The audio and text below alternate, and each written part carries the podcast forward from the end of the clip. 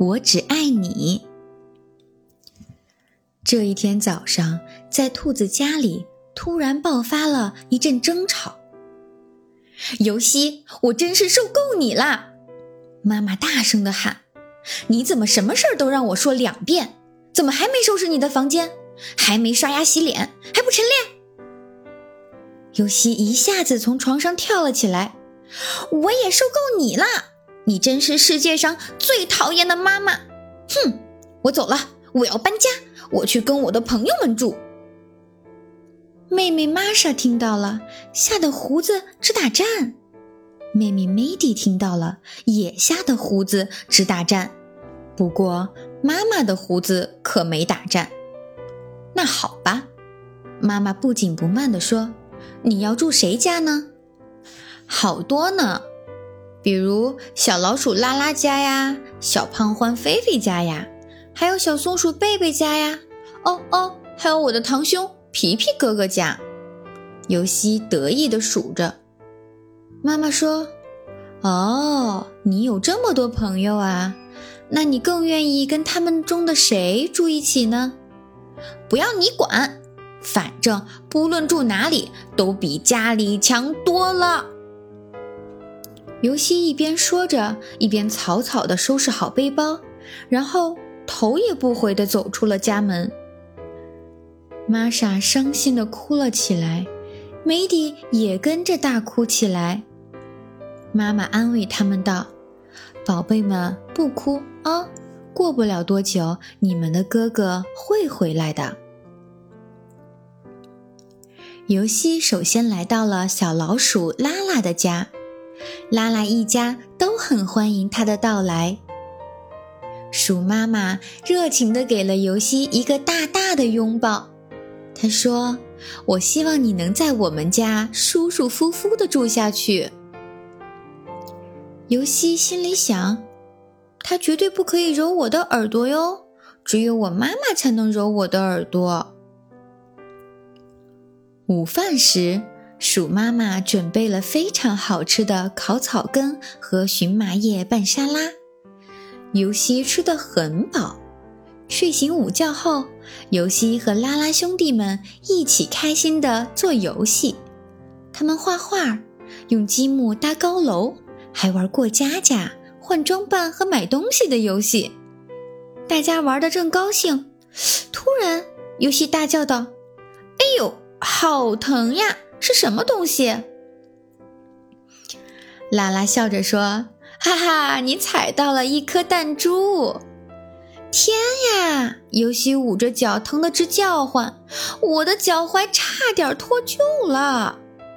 你们家怎么家里地上、床上到处都是东西呀？难道你们从来不收拾房间吗？拉拉耸耸肩，不以为然地说：“不啊，我们不收拾房间。”到了晚上，鼠妈妈给大家准备了美味又丰盛的晚餐。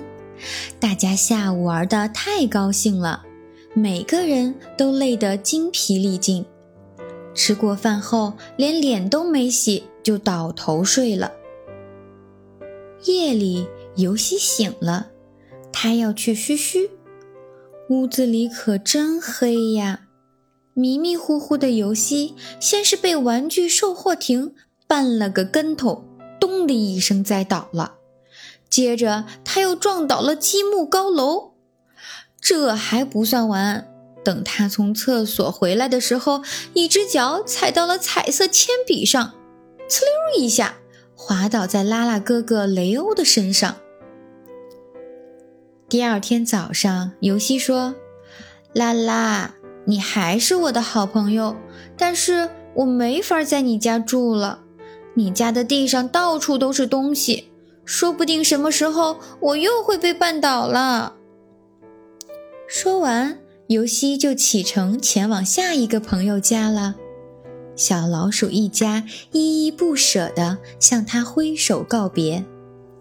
没过一会儿，尤西就来到了小胖獾菲菲的家。哦，我亲爱的小尤西，欢迎你呀！獾妈妈拥抱着尤西说。你就把这儿当成自己的家吧。尤西觉得欢妈妈特别亲切，但是她绝对不可以揉我的耳朵哟，只有我的妈妈才能揉我的耳朵呢。开饭了，欢妈妈准备了可口的红烩豌豆和奶酪甲虫三明治。不过尤西可不爱吃甲虫。尤西觉得菲菲家还是挺整洁的。玩具也没有凌乱地散在地上，所以他也不用担心会被绊倒了。而且最棒的是，菲菲家的洞穴像迷宫一样，在这里玩捉迷藏可真是太有意思了。只是尤西时不时会闻到一股怪味儿。晚上，尤西和菲菲兄弟几个睡在一个房间里。可是尤西一整夜都没怎么睡好，因为房间里也有那股怪味儿，而且尤西越来越确定，那股怪味儿就是从菲菲和他的兄弟们身上发出来的。第二天早上，菲菲把尤西叫醒，早饭准备好了，吃完咱们接着玩吧。游戏瞪大眼睛说：“嗯，我有个问题。”你们起床后难道不洗脸不刷牙吗？不啊，菲菲拉长声调说，而且我们从来都不洗澡，只是偶尔会用舌头舔一舔身上。啊，怎么会这样呀？尤西很失望地说，怪不得你们这儿总有一股臭味儿。菲菲咯咯地笑着，臭吗？我们不觉得呀，这可是我们胖欢家族最著名、最标志性的香味儿哦。菲菲，尤西说道：“你还是我的好朋友，可是我实在没法住你家了。这一次，尤西打算去小松鼠贝贝家，在去那儿之前。”尤西先在池塘里洗了个澡，他可不愿意身上一直带着那股臭味儿。小松鼠全家热情地欢迎了尤西，松鼠妈妈还给他端来了一盘榛子粒儿拌橡树叶儿。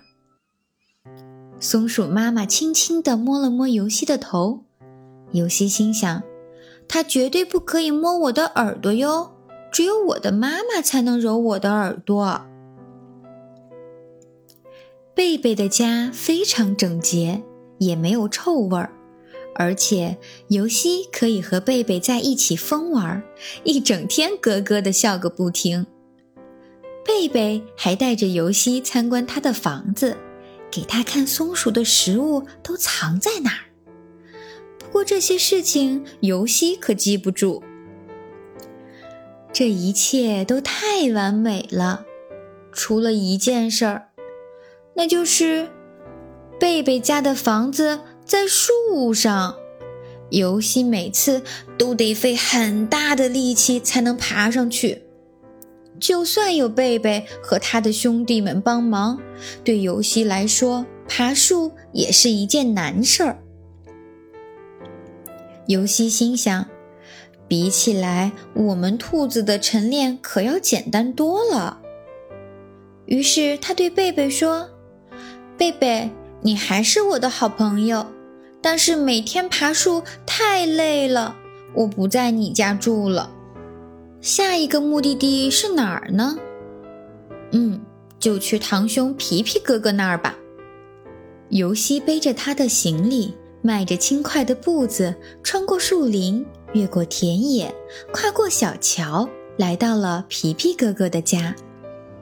姨妈一见到尤西，立刻把他拥入怀里。尤西想，姨妈真好，但是她绝对不可以揉我的耳朵哟，只有我的妈妈才能揉我的耳朵。